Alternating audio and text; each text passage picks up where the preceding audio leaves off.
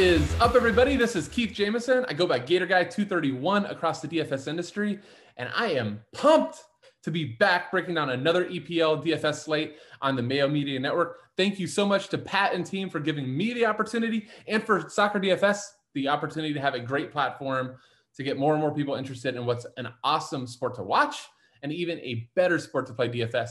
Quick reminder that, that button at the bottom right of the screen is, is the subscribe button. If I can say it right, need to hit it. The Mayo Media Network has amazing content from all the sports, and you do want to check out all of those things. So make sure you hit that. Also, like and, and comment on this video so they can tell that you enjoy having me on. So I'm invited back yet again. I've truly enjoyed it, and uh, you know I'll be checking those comments. So uh, if you want, let's have a little bit of fun with the comments.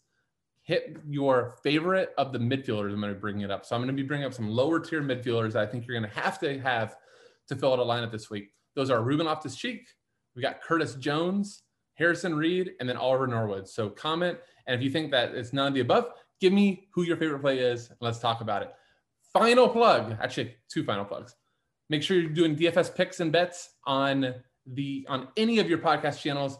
Um, you want to have that as well in case you can't get to YouTube. And finally, last one, I promise we're going to get right into the soccer. But if you want to hear more from me, this is a high level, level overview of the EPL slate. I do a more detailed breakdown on the FSI, FSI DFS YouTube channel. You can see it down there. Uh, make sure you check us out. Give us a subscribe as well. We have some phenomenal content. And, you know, look, free DFS content out there is all meant to help you guys continue to become DFS, better DFS players. Not only the Mayo Media Network, FSI DFS, just so many great sites out there. Make sure you're checking out the content and all the talented people that are bringing it to you. All right, enough plugs. Let's get into the picks. So uh, let's let's just start out like just by saying that DraftKings made this pricing really weird. So Liverpool is the biggest favorite and the biggest total, and you know what is a massive massive game this weekend in the Merseyside Derby. If you can't tell, I am a Liverpool supporter. Huge game massive win midweek versus Red Bull Leipzig. I think they're going to uh, carry that momentum into Saturday, and what really could be the most pivotal game of the season thus far. Um, you know, Liverpool is right on the the edge of the top four. They have to get you know Champions League qualification to uh, you know really just bridge the gap of these finances and all the players that they're bringing in. Um, just a huge financial burden, especially in COVID times, these teams need that extra Champions League income. So I think Liverpool is going to be putting their best foot forward. And here's where the slate gets weird, okay? Because typically, DraftKings, when you have an overwhelming favorite and you have the biggest total, the the the gap between like the high upside forwards, guys like Mohamed Salah and Sadio Mane, and the floor plays or the safer set guys from you know not big favorites like Lookman and McNeil would be wide. You would see Salah and Mane where they are 10-5 and 10-3, but then you'd see Lookman and McNeil, you know, 8,200, 7,600 to make you make a decision. Are you going to chase upside? You're going to go for the goals or are you going to go for the floors? Well, on this slate, DraftKings did not do that. We've got Mo Salah at 10-5. We have Sadio Mane at 10-3. Ademola Lookman, who has nowhere near the upside and actually a similar floor to those guys at only a $300 discount to Mane at 10,000. Dwight McNeil, 9,600. I've been playing DFS since I remember Dwight McNeil's first game. I remember because I was trying to debate if he was had set pieces or not. He was a cheap, cheap forward. Was there, I think it was like their under 21 player of the year. Didn't play him, had set pieces, crushed me. I still remember that. I would never pay 9,600 for Dwight McNeil when Sadio Mane is 10-3 and Mo Salah is 10-5. And let's talk about why I think the majority of people are just going to jam in Mo Salah and Sadio Mane. Mo Salah at 10-5 is the league's leading scorer. He, you know, Everton right now is struggling. They were really awful versus City. And then they just laid an egg versus Fulham in a game that they had they really should have won, coming off a phenomenal per- performance in the FA Cup versus Tottenham. So I don't think Everton's in the best of form right now. Liverpool you know, they needed that Leipzig win. I just mentioned it, but they needed that to catapult. I'm looking forward to them keeping that momentum here. So Salah and Mane are, you know, my two forwards that I'm going to play, um, unless something crazy happens. Um, you know, that does eat a ton of your salary up, right? That's 20,800, but you get tons of upside. And then Sadio Mane has amazing floor considering um, the fact that he does not have set pieces. But listen to these numbers um, versus Leicester, no goal, and these are floor numbers, no goals, no assists, 9.8 versus City, 7.6. Let's skip over Tottenham because I don't want to count how many floor points came on on his eruption. He scored 32.4 DK with a goal and assist. But the game before versus Burnley, 16 floor points, 7.8 versus Man U, 11 versus Southampton, 9.7 versus Newcastle. You get the picture. He has a floor. Um, so, you know, given that he's only 300 more than Lookman, I, just can't see a way that you don't play Sadio Mane. One other forward that I would consider is go down to 6,100 for Jay Rodriguez. Uh, Chris Wood still not fit. Vydra um, might make the match day squad, but it doesn't seem like he's that close. This is being taped on Thursday night. So Jay Rodriguez in his last two starts um, has 12.2 DK and 23.6 DK. Look, he's a talented striker back to his Southampton days. Never like fully, um, you know, realized I guess his potential. You know, he was really well thought of um, but has had a goal and assist versus Crystal Palace en, en route to the 23.6 and an assist versus Fulham for 12.2. Both times played 90 minutes. Looked really good in link up play with with uh, Ashley Barnes. Who look, I was looking when the site came out, like okay, maybe like Ashley Barnes is like 6,500. No, he is. I don't even see it. Hold on, I'm, I'm sorry. I'm on midfield. 8,800, 8,800 for Ashley Barnes. What a world. What a world we live in. Can't do it. All right, let's go to midfield. And now that you see, and you know, look, if you looked at the thumbnail, Trent Alexander Arnold, um, we'll get to it when we get to defender, but he's the, you know, the top four play on the entire slate. There's no chance that I'm fading him. So when you add in that you spent uh, a total of 20,800 on uh, Salah and Mane, and then another 7,400 on Alexander Arnold, there's not a lot of salary left. So that's why we're going to be dropping down at midfield. Look, I'd love, I think the top midfield only play on the slate is Matheus Pereira, an absolute class player for West Bromwich Albion look, West Brom stinks, but Burnley ain't that much better. So I think there's a really good chance that Pereira has a really good game. Look, if you pay down for J Rod, there's a good chance that you might be able to play Pereira. And look, this is why you, you know, very well should consider him versus Manchester United.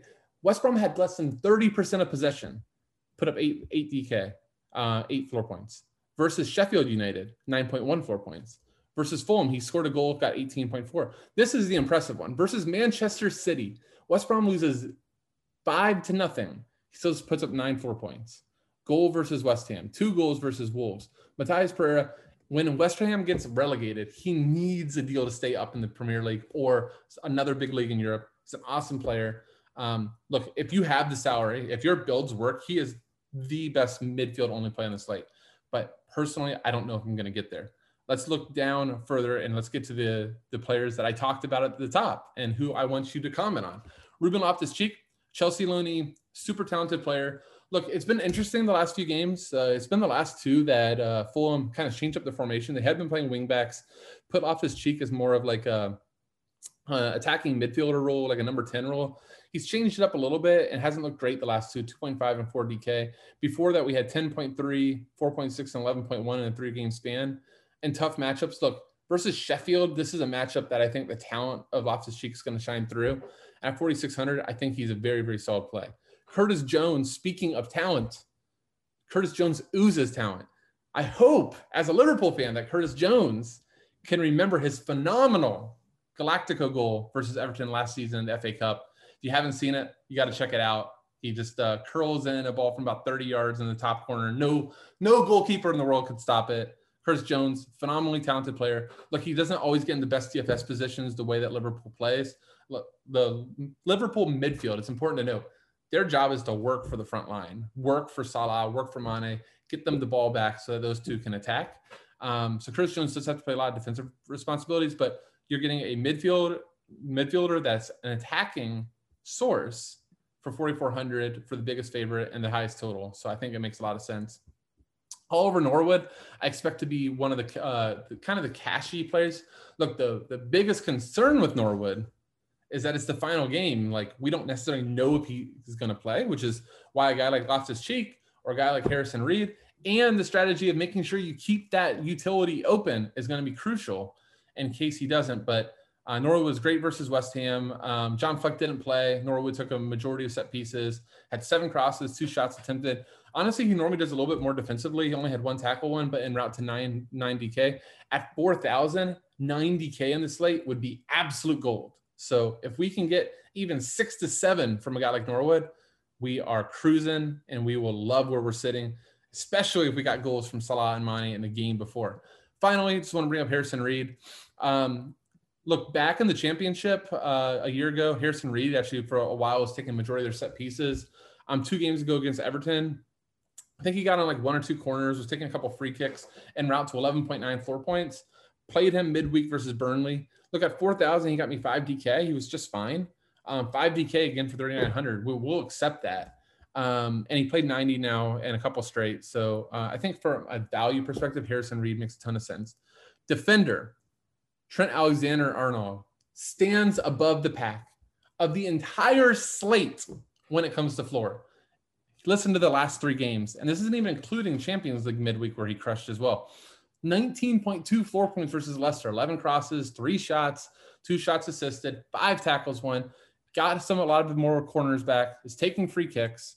Finally, looking like the Trent Alexander Arnold of 2020, who was just a DFS goldmine versus Manchester City, an incredibly tough matchup, 12.5 DK, versus Brighton, 15.2 DK. You get the picture. For 7,400, he has the best floor on the slate and is a lock in my lineups and why he's the cover of this of this video. After him, you know, Robertson is the other guy that, you know, you could pay up for. I think it's really tough on the slate to pay 6,800 for him. Um, but like if you have the money, you know, he splits corners with Alexander Arnold, so I get it. But then there's a severe drop off. They they've really priced up the Burnley guys. Uh, 5,800 for Taylor, 5,400 for Lowton It's way too much. Um, and then the Fulham guys, since they've changed the formation, just really haven't been attacking that much. So it's tough. Goalie, play whoever you want. I told you this last time. I'm going to do one last uh, goalie strategy. Hell, I probably will do this every week. Plug in the cheapest guy, fill in your lineup. If you have the money, start changing it up. But um, you know, Liverpool's been tough uh, defensively in terms of like just making mistakes. Alisson finally kept a clean sheet midweek, so if you have the money to pay for Alisson, that's fine. I think if I'm paying up, I actually prefer to go in the the really low total games. Uh, so Pope and Areola, I think make a lot more sense. Um, but look, I have no problem paying just playing the guy that fits. So if you know I can get Johnstone, that's fine. If it's Ramsdale, you know, I probably prefer Johnstone to Ramsdale. I think that uh, uh, Burnley might struggle to uh, score. Wow, can I say it? Struggle to score more than Fulham could. But hell, if you wanted to play Jordan Pickford and just play for a ton of shots coming at him, every time that Salah or Mane shoots and Jordan Pickford saves it, that's four DK. So whatever, it works. Goalie is the last position that you should prioritize, in my opinion, and how I play. Um, it's just it, there's high variance you're better off spending the money for players that you can predict what they're going to get and then just kind of accept goalie variance as it goes. All right, finally, just going to give you one pick. Um, I'm going to stay away from the homer pick. I don't love, you know, on the money line having to get minus 200 for Liverpool, but I do think that Fulham takes care of business at home versus uh, Sheffield United. Uh, you get a little bit of plus EV money. Um, if you ha- if your book has them as a pick 'em where you can get a push if it draws, I prefer that. But um, I really do think that Fulham's playing good football. I don't think that they've been rewarded for how well they're playing lately. Um, so Sheffield, you know, just they just laid a huge egg versus West Ham. So uh, just like how Fulham's playing, I think that Fulham has a really good chance to stay up this year if they can just start getting, you know, a little more luck. Hell, they'd be up if they would be making their PKs to start the season. So like Fulham here, I think there's good value. So that is my best bet of the week. All right, that'll do it. If you've made it this long, you get one more plug for my site, fsidfs.com. Make sure, you know, if you really just want to see what we've got going on, our YouTube channel is where to find so much of our content. Um, and all the guys on our team do phenomenal work on that channel. So make sure you check it out and give us a subscribe at FSI Um, and finally, finally, once again, thank you to the Mayo Media Network. This has been a phenomenal opportunity. I'm so happy to be a part of the team. So give this channel a subscribe, a like, and comment with your favorite midfielder. Once again, Keith Jameson, Gator Guy 231. See you.